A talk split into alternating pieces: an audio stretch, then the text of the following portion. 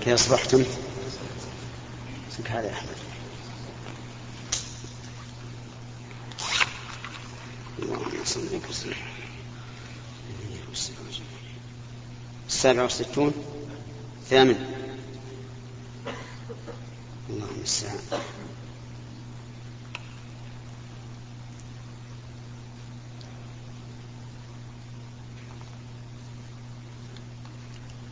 على أي آية؟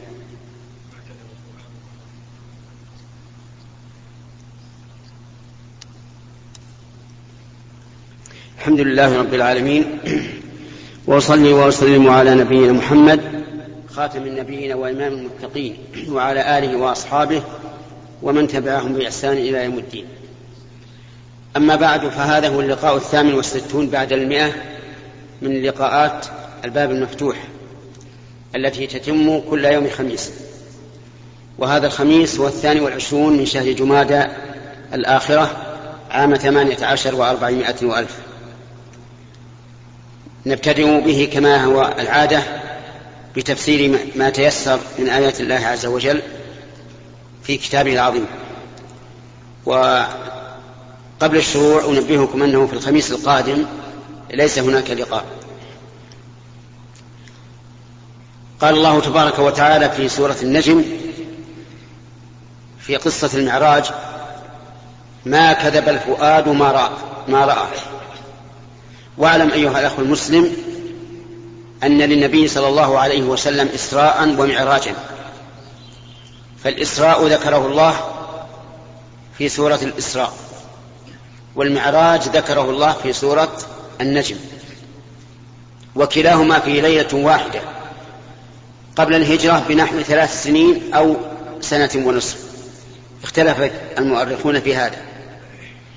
ثم إن الإسراء والمعراج كان ببدن النبي صلى الله عليه وسلم وروحه وليس بروحه فقط.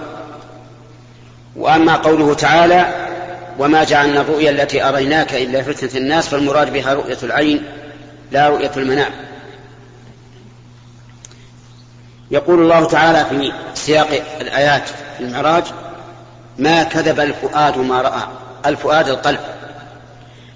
والمعنى أن ما رآه النبي صلى الله عليه وسلم في عينه فإنه رآه بقلبه وتيقنه وعلمه. وذلك أن العين قد ترى شيئا فيكذبها القلب. وقد يرى القلب شيئا فتكذبه العين. فمثلا الإنسان قد يرى شبحا بعينه فيظنه فلان ابن فلان. ولكن القلب يأبى هذا. لأنه يعلم أن فلان وفلان أن فلان أن فلان ابن فلان. لم يكن في هذا المكان. فهنا الرؤيا العين رأت والقلب كذب. أو بالعكس قد يتخيل الإنسان الشيء في قلبه ولكن العين تكذبه. أما ما رآه النبي صلى الله عليه وعلى آله وسلم ليلة المعراج فإنه رآه حقا ببصره وبصيرته. ولهذا قال ما كذب الفؤاد ما رأى.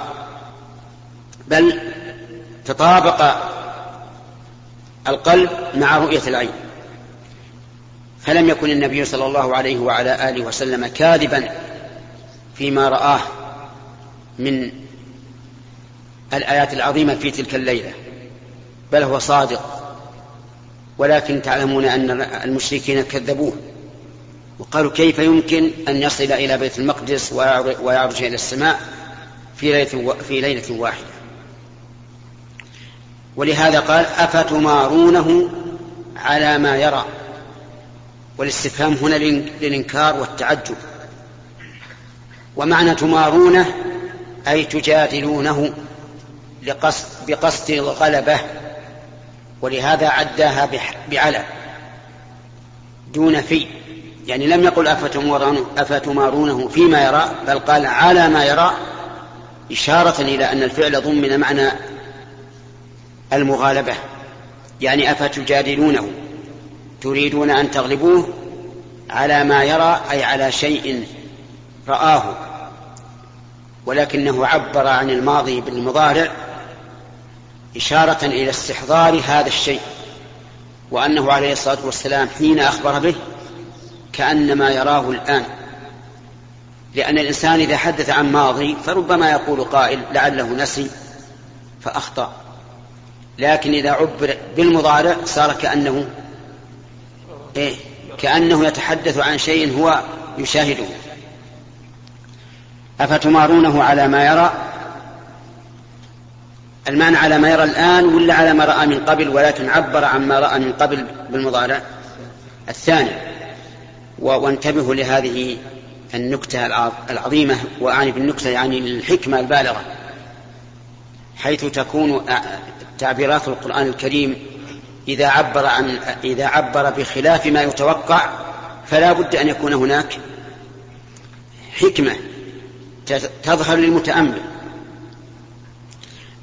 ولقد أفتمارونه على ما رأى ولقد رآه نزلة أخرى. رآه الفاعل محمد رسول الله صلى الله عليه وعلى آله وسلم. والمفعول به جبريل. أي رأى محمد جبريل نزلة أخرى أي مرة حين نزل. مرة أخرى حين نزل. فما هي المرة الأولى؟ المرة الأولى رأى الرسول عليه الصلاة والسلام جبريل وهو في غار حراء. رآه على خلقته التي كان عليها. أتدرون كيف رآه؟ رآه وله ستمائة جناح. قد سد الأفق. وهذا يدل على عظمته. كل الأفق اللي حول الرسول عليه الصلاة والسلام في حراء انسد من أجنحة هذا الملك الكريم. ولهذا وصفه الله بأنه ذو قوة ذي قوة عند العرش مكين وبأنه ذو مرة أي هيئة حسنة كما سبق في هذه السورة. فرآه مرة في الأرض ومرة في أفق السماء. في الأرض في أي مكان؟ وهو في غار حراء. أما في السماء ففوق السماء. فتارة رآه من تحت السماء من فوق الأرض وتارة من فوق السماء. ولهذا قال ولقد رآه نزلة أخرى نزلة أي مرة أخرى عند سدرة المنتهى. رآه عند السدرة والسدرة معروفة في, في الأرض شجرة السدر. لكن السدرة التي في السماء السابعة ليست كصفة السدرة التي في الدنيا. نبقها كقلال هجر وأوراقها كآذان الفيلة فهي شجرة عظيمة. وسميت شجرة سدرة المنتهى سميت سدرة المنتهى لأنه ينتهي إليها كل صاعد من الأرض. وينتهي إليها كل نازل من عند الله عز وجل. فهي منتهى من الطرفين. الطرف الأول الأخ اللي اليمين. الطرف الأول اللي جنبك. الطرف الأول. آه وين رايح؟ رايح. تفكر أنت. أي نعم. ما يصعد من, من الأرض إلى السماء ينتهي عند عند هذه السدرة وما ينزل من الرب عز وجل؟ وما ينزل من الرب؟ نعم. ينتهي بهذه السدرة وما يصعد من الأرض؟ ينتهي إليها أيضا. فهي منتهى من الطرفين. عند عند سدرة المنتهى عندها جنة المأوى. إذا الجنة فوق السماء السابعة. لأن إذا كانت السدرة فوق السماء السابعة وكانت الجنة عندها ماذا يكون؟ يلزم أن تكون الجنة فوق السماء السابعة وهو كذلك. وأعلاها وأوسطها الفردوس جعلنا الله وإياكم من أهلها التي فوقها عرش الرحمن جل وعلا. ولهذا قال تعالى كلا إن كتاب القرار لفي عليين وعليين مبالغة في العلو. يعني في أعلى شيء. المهم أن الله يقول عندها أي عند هذه السدرة جنة المأوى. المأوى يعني المصير. ومأوى من؟ مأوى من جمعوا بين الإيمان والعمل الصالح. هي مأواهم. يأوون إليها ويخلدون فيها. وأما النار فهي مثوى الكافرين والعياذ بالله. وفي هذا دليل واضح على أن غاية الخلائق الجن والإنس إما إلى الجنة وإما إلى النار ولا ثالث لهم. فالناس إما في فالجن والإنس إما في النار وإما في الجنة. قال السفاريني رحمه الله في عقيدته وكل إنسان وكل, وكل جنة في دار نار أو نعيم جنة. ما في دار غير هذا. طيب. القبور مثوى ومأوى؟ لا. نعم. لا ما هي مثوى. ولا للموتى أيضا. لأن القبور ممر ومعبر. إذ أن وراء القبور بعث. ويذكر أن بعض الأعراب البادية سمع قارئا يقول يقرأ قول الله تعالى ألهاكم التكاثر حتى زرتم المقابر. فقال الأعرابي بفطرته وعربيته والله ما الزائر بمقيم. وإن وراء ذلك شيئا. وش معنى الزائر ليس بمقيم قولوا. الزائر يزور يمشي. أيضا القبور يمكث الناس فيها ما شاء الله أن يمكث ثم يخرجون منها. قال الله تعالى ومن ورائهم برزخ إلى يوم يبعثون.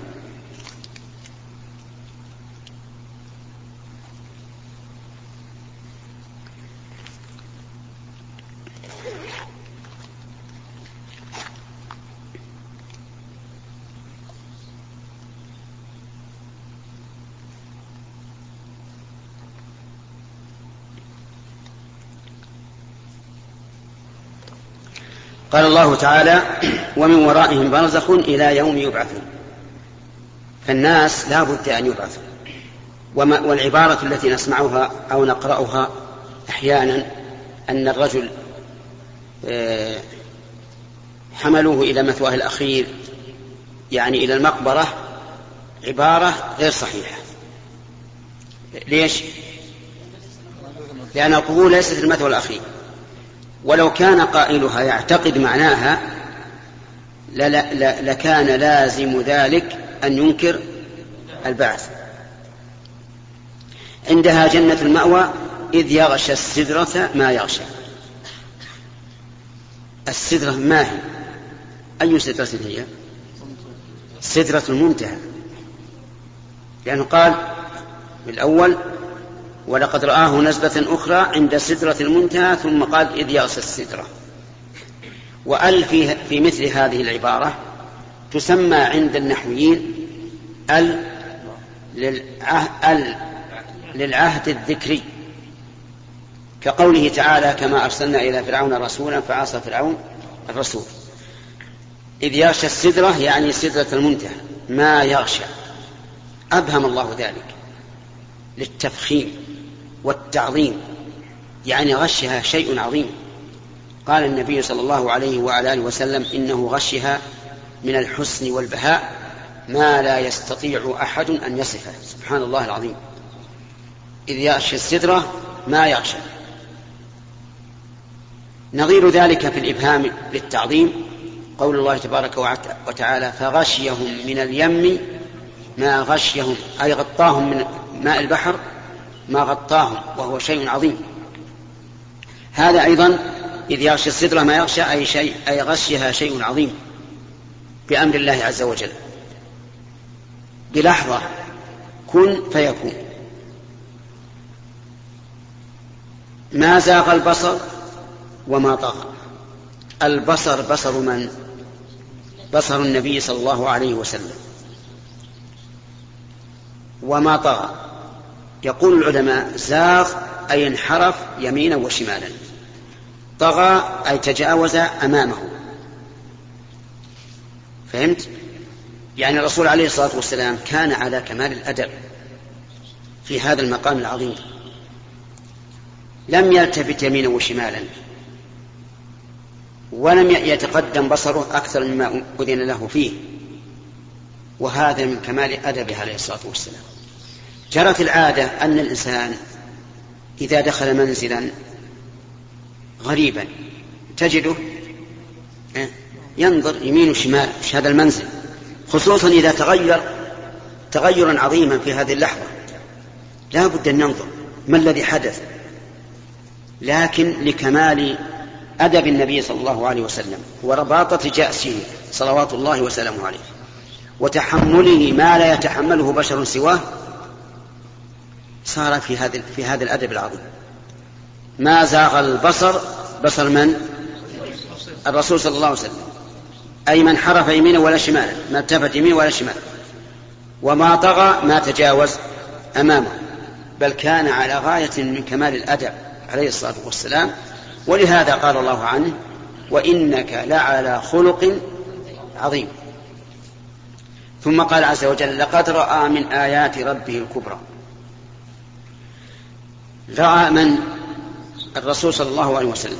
لقد رأى. وأنت أخي المسلم القارئ للقرآن يمر بك مثل هذا التعبير دائما لقد رأى. لقد خلقنا الإنسان في كبد.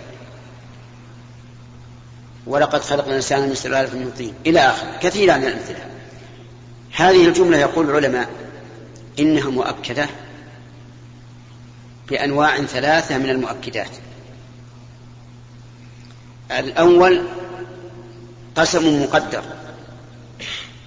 والثاني اللام والثالث قد لأن معنى ولا قد معناه والله لقد والله لقد فتكون جملة مؤكدة بإيش؟ الأخ. كم؟ وهي القسم واللام وقد. والقسم مقدر لكن دل عليه السياق. ورأى يعني النبي صلى الله عليه وسلم.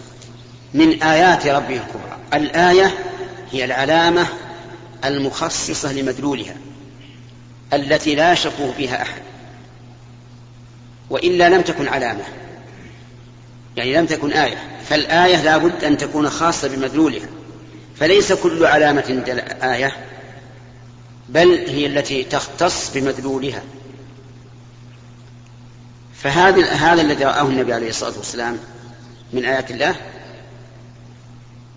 كبير عظيم. وقولها الكبرى قيل إنها مفعول ثاني لرأى. لقد رأى من آيات ربه الآية الكبرى. وقيل المعنى لقد رأى من آياته الكبرى وقيل إن الكبرى صفة لآيات والمعنى أنه رأى من آيات الله الكبيرة. والثاني أصح وأقرب.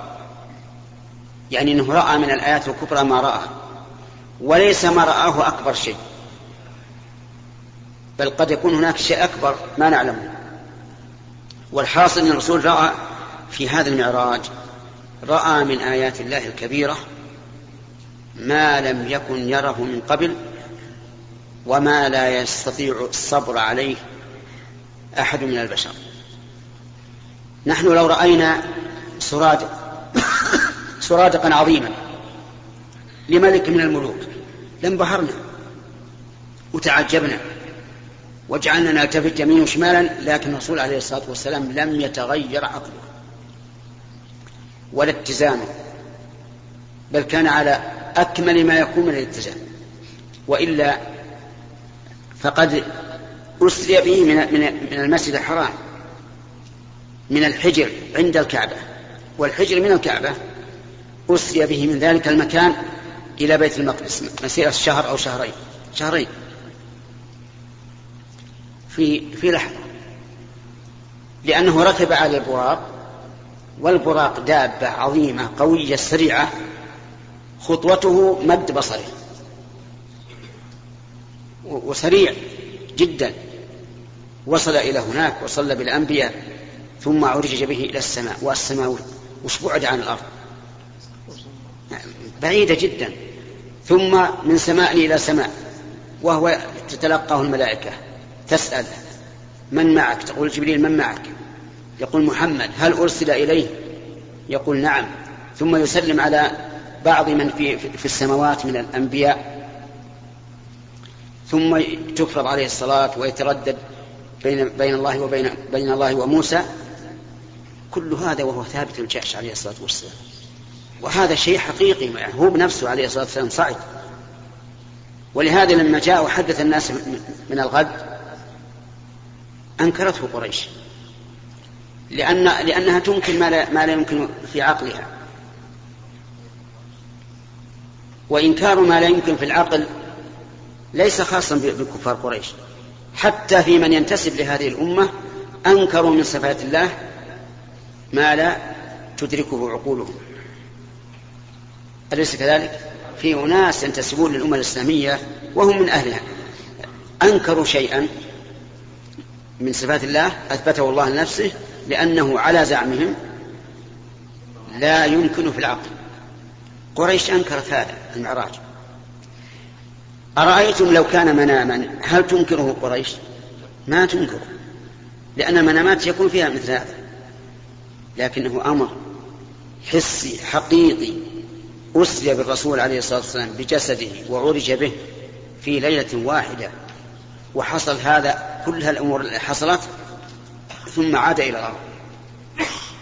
وصلى الفجر في مكة. من فضلك. اقلب الشريط.